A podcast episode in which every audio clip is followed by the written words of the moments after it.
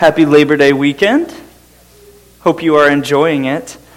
Um, this morning we're going to be continuing in our series uh, called That You May Know. We'll be picking up pretty much right where we left off last week uh, in the book of Luke, chapter 9. Book of Luke, chapter 9. We'll be picking up in verse 7 and going all the way through verse 22. And the title of today's sermon is based off of the last verse that's in the passage today, in which Jesus asks his own disciples, Who do you think I am? And that's today's main phrase Who do you think I am? And that logically flows from the phrase that you may know. Luke made it a point at the outset of writing his letter to Theophilus, saying, I'm writing these things to you, Theophilus, that you may know with certainty the things you've been taught. And now that Theophilus and we ourselves have been told about eight chapters worth of things that Luke has compiled in his uh, investigations, we come to a point of response. After eight chapters, we finally arrive at the question so, who do you say Jesus is? And it's really something that everyone who hears about Jesus must do respond somehow. It, it might, if, if you're a militant atheist or a devout Christian or anywhere in between, uh, you will respond to the person and work of Jesus in one way. It might be rejection, it might be worship, but there's always a response. And some people will say Jesus was a historic figure, but will disagree that he was God in the flesh. Others will say he's an excellent teacher whose principles helped shape the world we live in today, and still, others would gladly throw him into the same category as Santa Claus and the Tooth Fairy. Spoilers, kids. Uh, there are plenty who would call Jesus the Messiah, and yet among these, there, there are people who are uh, living in great variation. There's a confession that Jesus is the Messiah, but people deny the cross as little more than a way that we can follow Jesus' example in loving sacrifice. It's more than that. And there are people who confess that he's the righteous one, and yet may be living as if they're sinless, as if his righteousness wasn't given to them, that they can live and do things, and that the problem is with everybody else and not themselves. Or we confess him as king, and we live as if his commands are little more than good suggestions to live a better life. The point is that there are many answers that we see and hear today regarding the question, Who do you say I am? And it's a question that Christians must answer often, if not daily.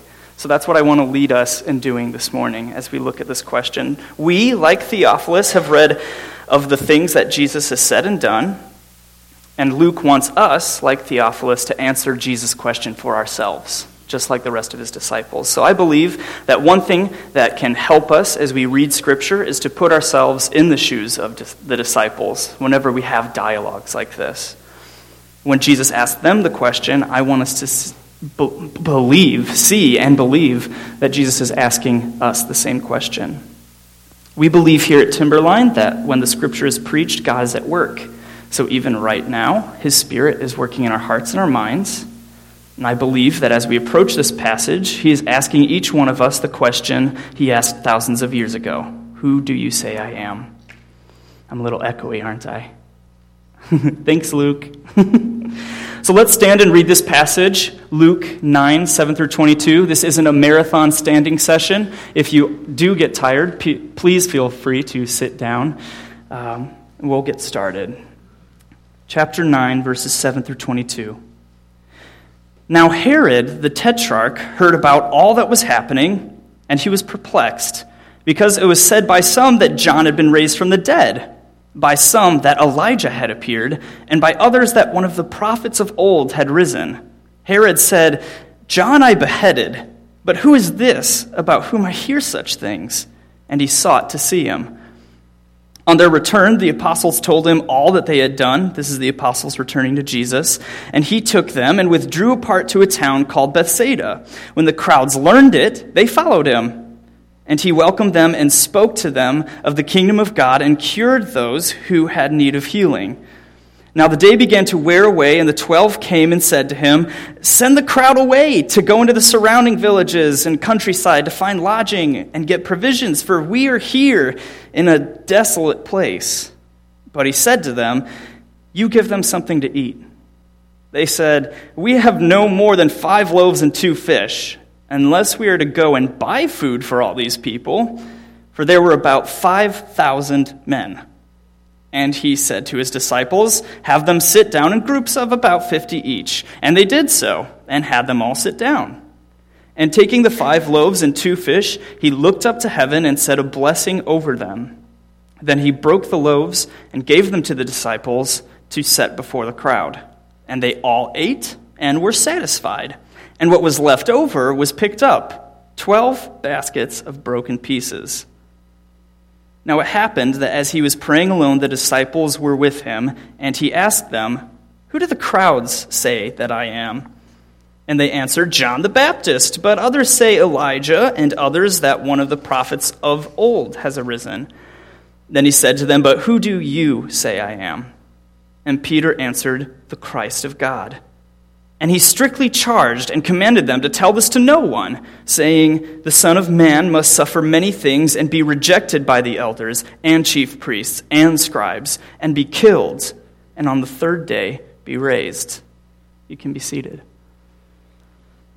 Now, as we join up with the disciples and receive this question from Jesus, I'd like to take a special note of what Jesus did before he asked this question to the disciples. Verse 18 says, it happened that he was praying alone.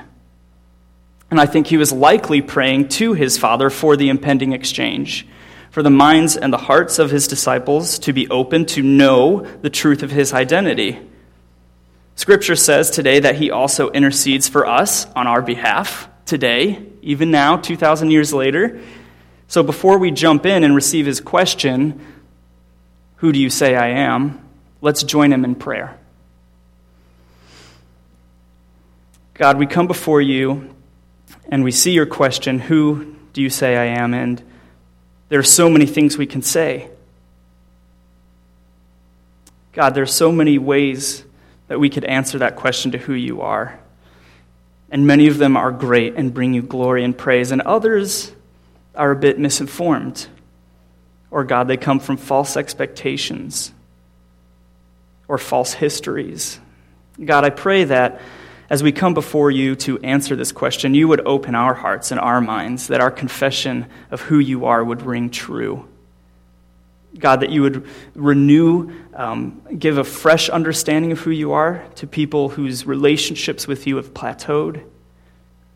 God, that you would stir in us the wonder of the cross. And God, that you would stir in us also the power, um, the encouragement, the courage, the strength for us to pick up our crosses and follow you. We pray this in Jesus' name. Amen. So, in your bulletin, you'll see that we're going to divide this passage into four parts, and uh, they'll provide a bit of a roadmap for us today. Um, there's plenty of room, I hope, for you to write under those, so feel free to scribble around if, if that's your thing. Um, but part one is where we see the question, first posed by Herod and that's verses 7 to 9. Part 2 is where Jesus performs a miracle, feeding the 5,000 people, and that's verses 10 through 17. And then part 3 is when the disciples, for the first time in Luke's gospel, call Jesus the Messiah. And then finally, part 4 is when Jesus answers the question himself. So that's good. We aren't, we aren't just getting this answer from fallible men from disciples, from the general public, from Herod. We're getting this from Jesus. Good news. So, part one, the question posed. It's good to establish a bit of context regarding the question asked and the initial answers given. Last week, we read in verses 1 through 6 that Jesus sent the 12 disciples on a mission. They were given two tasks. First, heal and cast out demons. Second, proclaim the kingdom of God. Pretty easy, right? I mean, everyone casts out demons every day, right? I mean, that's part of the Christian life. That's what we do before breakfast. No. okay, it's a bit special. But Jesus sends them out into this, um, this mission, and as they go out, They don't go out on their own power and authority. On whose power and authority do they go out in? Jesus. Kids, write that down. They go out in Jesus' power and authority, not their own. And I suppose that it would make news in any neighborhood if demons were being cast out and people were being healed of lifelong illnesses. If it was happening to your next, day, next door neighbor, I'm sure your neighborhood would think about it pretty uh, quickly. They'd hear about it. Um, but this is nothing that's mundane. These, these acts of the kingdom power were not contained even to small one, one small neighborhood. They were everywhere. We read in uh, verse 6 that they went through villages, plural, multiple villages, and they did this everywhere they went. So, if you've ever used Facebook or any type of social media, uh, perhaps that if this were to happen in our time, it would make the trending topics right? There's a little list of things that everybody in the world is just interested in. These things. Right now, you might see the ice bucket challenge that is sweeping the nation. You might see the, uh, the stories of ISIS and the atrocities they're committing. You might see the stories of Ferguson and the chaos that has erupted there. But in this time, the trending news was this strange story of power going out. If Facebook existed in Jesus' time, the works that he and his disciples would have done would have made the top. So we know this because the reports of these deeds were not contained in the villages. They made them all the way to Herod, the tetrarch himself, who is the ruler of Galilee and Perea. He's a big guy. Imagine him, maybe 21st century Herod, waking up, getting his morning coffee, Got to check out the, the Facebook, what, what's going on here. And then he sees the prophet that Herod killed back to life. Oh, I got to click that one.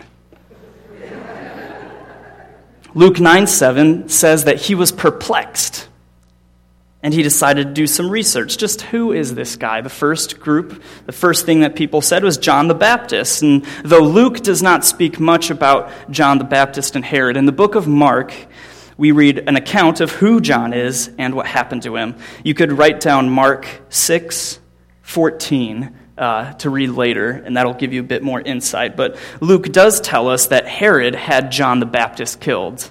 He was a selfish ruler.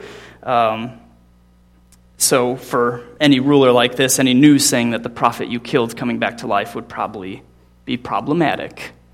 Could you imagine, maybe, if uh, suddenly news reports of Osama bin Laden came back to life and uh, was running around in the Middle East? We would have a big issue with that.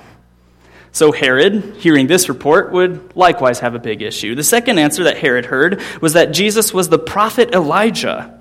That seems a bit random. Why would the name Elijah be thrown out? I mean, there are so many prophets. Why not Moses? Why not Daniel?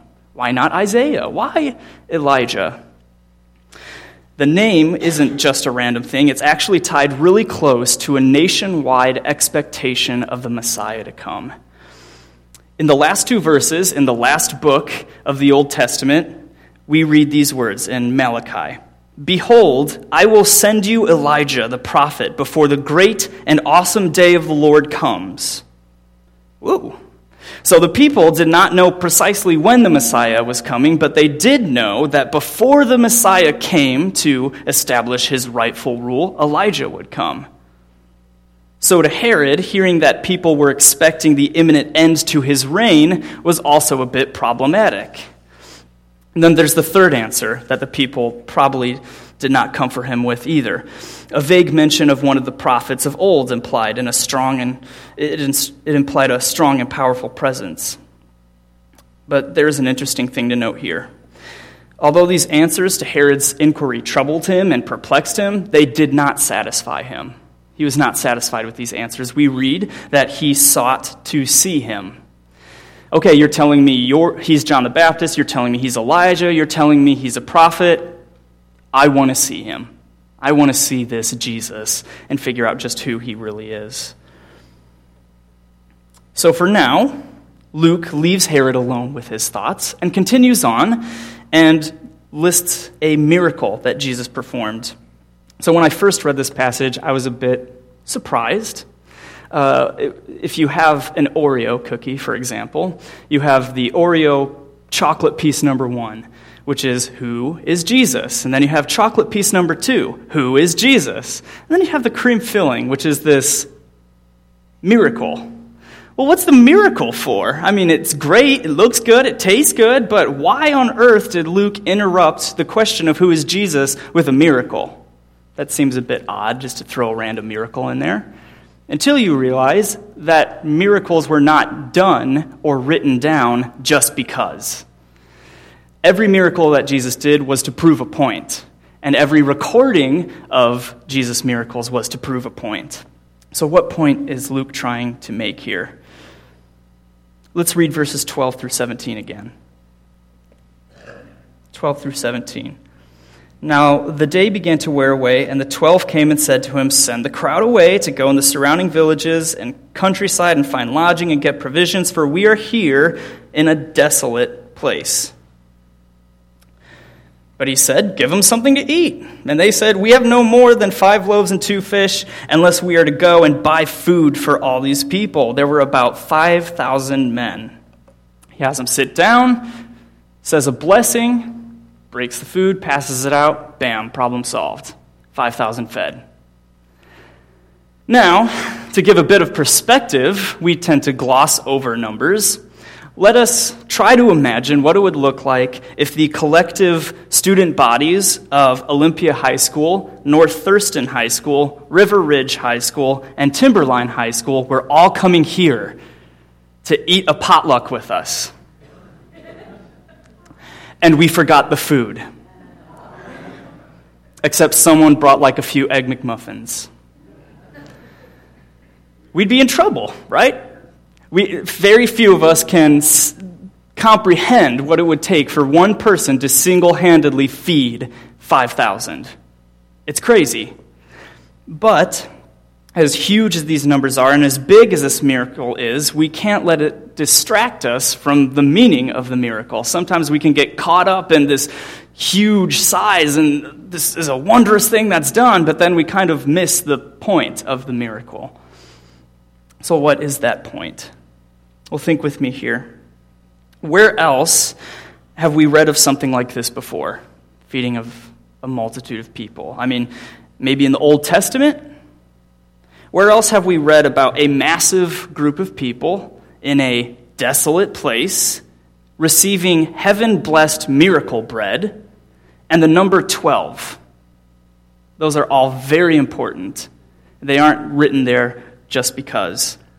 The answer would be way back, way, way, way, way, way, way, way back in Exodus 16, when Yahweh led 12 tribes of Israel out into a desolate wilderness and fed them miracle bread from heaven.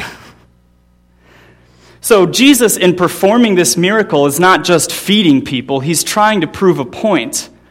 He is trying to prove a point that he is now standing in the place of Yahweh, leading and providing for his people. That's the point. So, when we consider Luke writing about who is Jesus, this parable, this not parable, this miracle fits perfectly. Jesus is proving with a miracle, answering our question, who is Jesus, with a very solid answer the Messiah, the one who stands in the place of God to lead and provide for his people. It's a pretty awesome thing. But now that we have the purpose of the miracle, there are many, many, many things we can say about this miracle. We're going to move on to how the disciples handle this. What do they say about it? Let's reread verses 18 through 22. Now it happened that as he was praying alone, the disciples were with him, and he asked them, Who do the crowds that I just fed say I am? They answered, John the Baptist, but others say Elijah, and others that one of the prophets of old has arisen.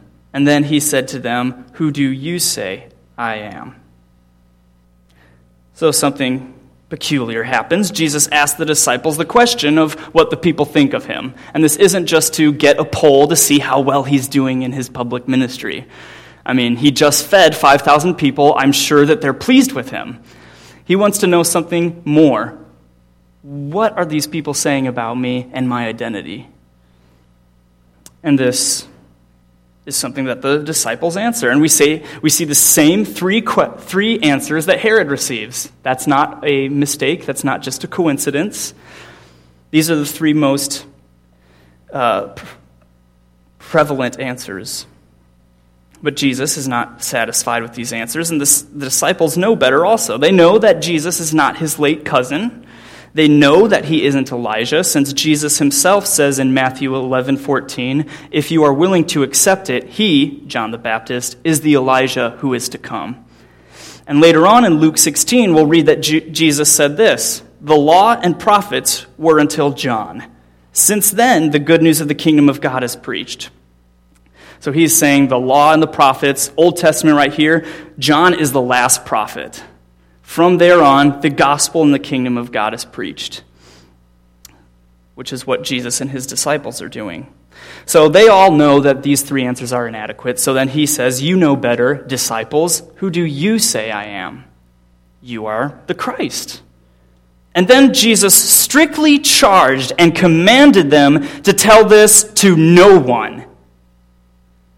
What? Did I miss something here? I mean, this is, this is where the proverbial record screeches to a halt. You know, the music is playing, and who do you say I am? You're the Christ. Well, tell no one. Excuse me? Hold the phone. Let me get this straight. You ask the disciples what the people are saying. You all know that the people are wrong. The disciples get the answer right, and you tell them to be quiet about it? I mean, why? If the answer is right, if Jesus is indeed the Christ of God, aka the Messiah, why would he tell them to tell no one? The language here is pretty strong. If you look at the word strictly charged, that can also be translated as threaten. Jesus is meaning serious business when he tells them this. So, Jesus, if everyone is wrong, wouldn't you want some clarity? Wouldn't you want people to know? I mean, our mission today is to proclaim that Jesus is the Messiah, the Lord of Lords, the King of Kings, the Savior. Why on earth would he tell his disciples to be quiet? And this really, when I was reading this, I just got stuck. But when we read the next verse, we will read the explanation that Jesus gives for telling them to be silent. I'll read them one more time. Verse 21 And he strictly charged and commanded them to tell this to no one, saying, so this word saying means whatever he says next is more or less the content and the reasoning of why he's telling them not to talk. The Son of Man must suffer many things and be rejected by the elders and chief priests and scribes and be killed and on the third day be raised. Something that could help us understand this rebuke a little bit more would be that the title Messiah, as it was understood before the cross, is quite different from how we understand the word Messiah after the cross. In the culture and time of Jesus, Messiah was a big, powerful king. He didn't die, he wasn't rejected. This is a strange thing. And Jesus uses the word Son of Man. He doesn't use that just because. Son of Man is there for a reason. And the words, the image that the Son of Man invoked in people came from Daniel 7. You could scribble that down and read that. Um, I'll read it for us. This is what people thought when they heard the word Son of Man. I saw in the night visions, and behold, with the clouds of heaven there came one like a son of man. And he came to the Ancient of Days and was presented before him. And to him was given dominion and glory and a kingdom that all peoples, nations, languages should serve him. His dominion is an everlasting dominion which shall not pass away, and his kingdom one that won't be destroyed. Well, that sounds very triumphant, doesn't it? That sounds glorious. And it was this type of dominating, kingdom ruling, nation subduing Messiah that people were expecting. The great misunderstanding of most of the Jewish people concerning the Messiah was that they were awaiting a geopolitical savior.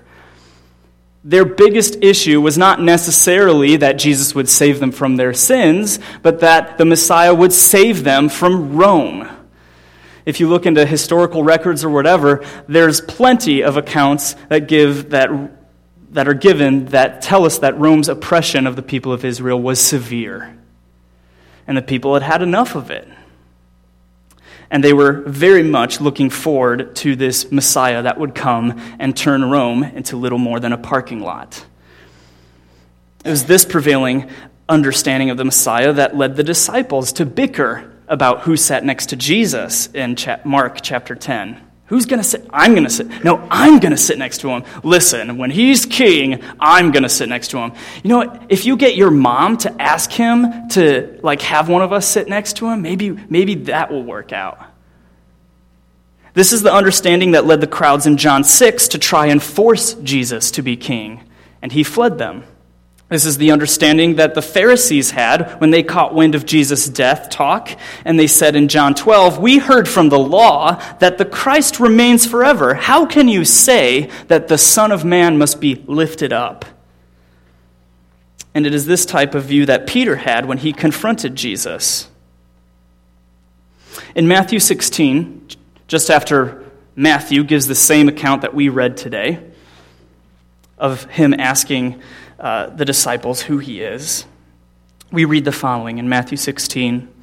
From that time, Jesus began to show his disciples that he must go to Jerusalem and suffer many things from the elders and chief priests and scribes and be killed, and on the third day be raised. And Peter took him aside and began to rebuke him, saying, Far be it from you, Lord, this will never happen to you. Does Peter really understand who Jesus is? Doesn't look like it. But he, Jesus, turned to Peter and said, Get behind me, Satan. You are a hindrance to me, for you are not setting your mind on the things of God, but on the things of man. Whew. Jesus was very serious about who he was and making sure his disciples knew. His rebukes sounded pretty harsh. So Jesus brings to the disciples' minds the great Son of Man, the triumphant ruler, and he says he must suffer, he must die, he must rise again. Essentially, he's taking this Son of Man in Daniel 7 and saying, You know this guy? He is one and the same with the suffering servant that we are reading about in Isaiah 53. They're the same people, same person. He was pierced for our transgressions, he was crushed for our iniquities. Upon him was the chastisement that brought us peace, and with his wounds we are healed. The Son of Man will die for your sin. But Isaiah also speaks of the resurrection, saying, When his soul makes an offering for guilt, he will see his offspring. He will prolong his days. The will of the Lord will prosper his hand. The Son of Man, who died, will rise. It's masterful how Jesus handles this. And as he explains why they are to be silent, we see that the identity of Jesus is most clarified when it is set up against the gospel of Jesus. The identity of Jesus is most clear when it is set up to the gospel of Jesus. If you take this Jesus and remove him from the gospel, you won't come up with an accurate view. So the disciples understanding of the Messiah was complete. Well, it was correct, but it wasn't necessarily complete. Another little bit of evidence that the disciples didn't really get is that when Jesus had been crucified and buried, the disciples were not really getting the house ready for a party on Sunday. They were afraid. They were huddled together and they thought it was all over. But then, as Luke writes of Jesus' resurrection, we see that he appears to the disciples and he says the following These are the words that I spoke to you while I was still with you, that everything written about me in the law of Moses and the prophets and the Psalms must be fulfilled. Then he opened their minds to understand the scriptures and said to them, It is written that Christ should suffer and on the third day rise from the dead. Even when he rose from the dead, the disciples still needed the gospel to understand who Jesus was and so do we. Because even on this side of the cross, 2,000 years later, we can still acknowledge that Jesus is the Messiah and yet forget what he came to do and how that applies to our own lives. Like the disciples, we need to hold our own understanding of who Jesus is up to the light of the gospel. If we're not careful, we, like the disciples, can end up trusting the Christ of our expectations rather than the Christ of the gospel. There are some people, people who say that God would never send anyone to hell. He's a loving God. I mean, he would never send anyone to hell. I mean, I mean, he knows we're trying very hard, and he's at peace with everyone, even in their sin. And that's not the Christ of the gospel. In the gospel, we see a cross, a very real, horrifying display of the wages of sin. And we see a perfect, holy God who is justified in sending sinners to hell. We also see the deepest love of God expressed in Jesus, the suffering Messiah, who died for us so that we could be covered by his righteousness and live. The Christ of the gospel didn't come so that we could, who were good people, could live a better life. He came so that we, who were his enemies, could live. Period. There are other testimonies of people I've heard, and I've experienced this myself, who either fell away from the faith or came very close to falling away from the faith because some type of suffering or hardship entered their life. They assumed that the Messiah was someone who would protect us from suffering and difficulty. They assumed that the Messiah would make life easy for us. I mean, he gives us strength and power and peace. Life is easy then, right? But if you look at this passage and take a sneak peek into the next passage that's going to be showing up in our series, you'll see that those who confess a cross bearing Christ will live a cross driven life, and that includes suffering. Then there's people who go about their day in perpetual fear and anxiety. They know that life is just out of control and they're anxious, and quite possibly because they believe that Jesus is the Messiah who came to grant them both stability and control over their lives. The Messiah came to help me get my life together and make me stay on top of things. But the Christ of the gospel graciously grants us neither stability nor control. He grants us that we cling to Him. And the list can go on and on. So we come back to the question, and I hope you've been thinking about it. It's quite possibly the most important question you will ever answer. Who do you say Jesus is? How do you answer this? In what ways do you see yourself understanding this truth about who Jesus is? In what ways is he revealing to you, even now, that maybe you need to hold your understanding of him up to the gospel? In what ways is your life saying who Jesus, answering the question, who is Jesus? We have a few points of application, and not all of them are in your bulletins, but here they are. First, Jesus is zealous to be known as he is, not who we might think he is, and he has given us all that we need to know him. Amen? He doesn't say, Who am I? You're on your own. If he did not care about how we know him, he would have said, Okay, disciples, you say I'm the Christ. Tell everyone. I don't care what you mean by Christ. I don't care what you mean by Messiah. Just get my name out there. Instead, he says, You have a faulty misunderstanding of who the Messiah is, who I am. Don't tell people I'm the Messiah.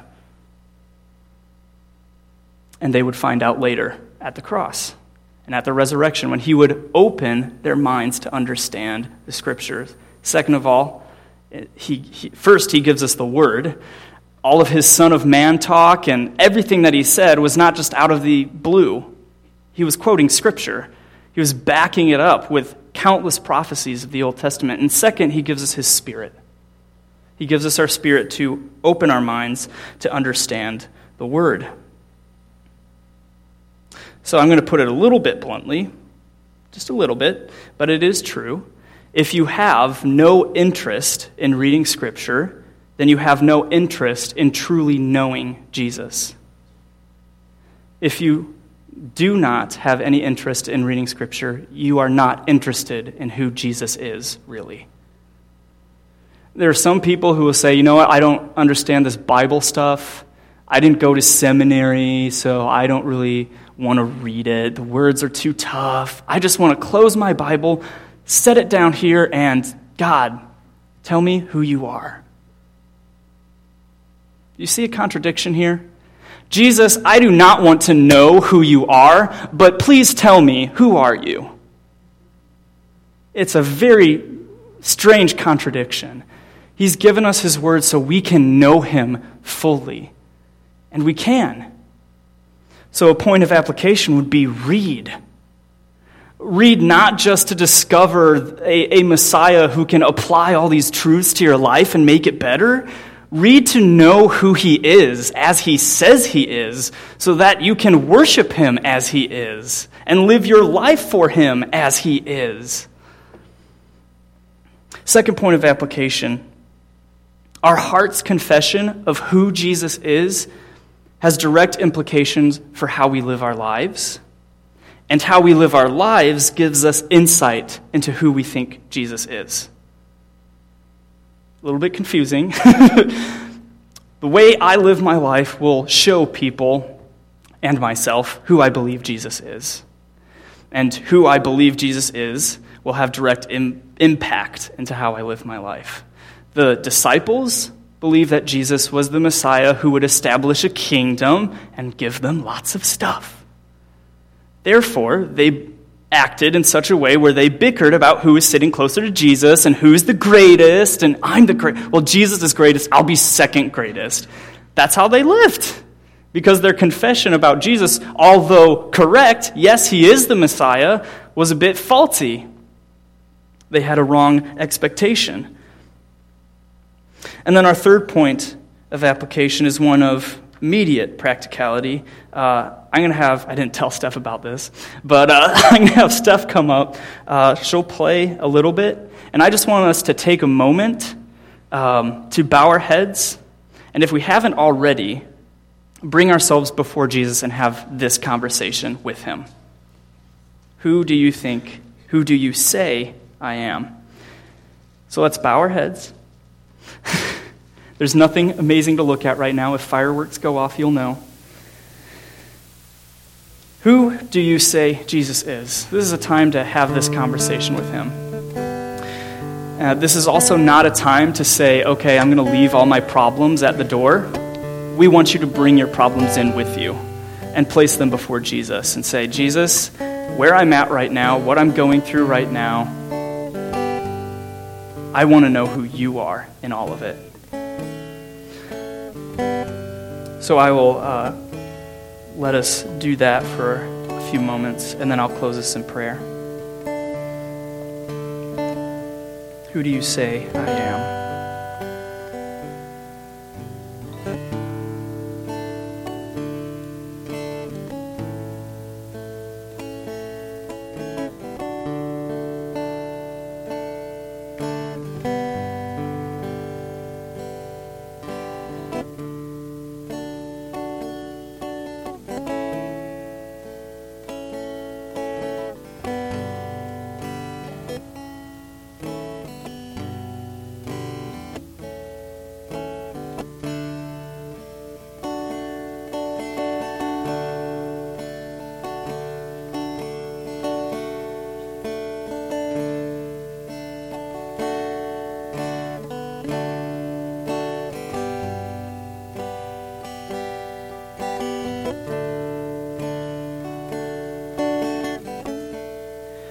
Jesus, we confess that you are the Son of Man. You've been given everything. To you belong all glory and honor and praise. You are the conquering Messiah who conquered the grave, who works in and through the church to bring people from the kingdom of darkness into your kingdom of light. You are the Son of Man who suffered, was rejected, and was killed. You lived on this earth and walked in the flesh as one of us perfectly. You were tempted as we were, and you didn't sin. You were reviled, and you were silent. You endured people's anger and misunderstanding and stupidity with compassion and grace, all for a perfect righteousness to be given to us and in the greatest demonstration of the Father's love, you poured out your life to death on the cross so that we who were dead would live. You are the Son of Man who rose again. You have overcome the world. You are seated on a throne, bestowed with the name above all names, and we worship you and glory in you, for we know that the same power that rose you from the grave is that which is at work in us right now, asking us the question, Who do you say I am? and providing us with the glorious answer. God, I pray that the confession of our hearts would answer your spirit. We know that we will see you face to face. Forgive us for when we lose sight of the promise and Forgive us when we think of you as you are not. Continue to correct us and guide us according to who you are. Remind us of the glory that awaits us so that we can pick up our cross and follow you, regarding even the most precious things on earth as loss compared to knowing who you are. God, I pray for those in this room who realize they don't have a good understanding of who you are. I pray that that would not discourage them, but encourage them. Give them a fire and a desire to dive into your word and rely on your spirit to learn who you are. God, I pray for those who do not know you, who answer that at best you are a great teacher and at worst you are a myth. God, I pray that you would give them a haunting need to know you. Bring them to life. Continue to show us who you are, we pray in your name. Amen.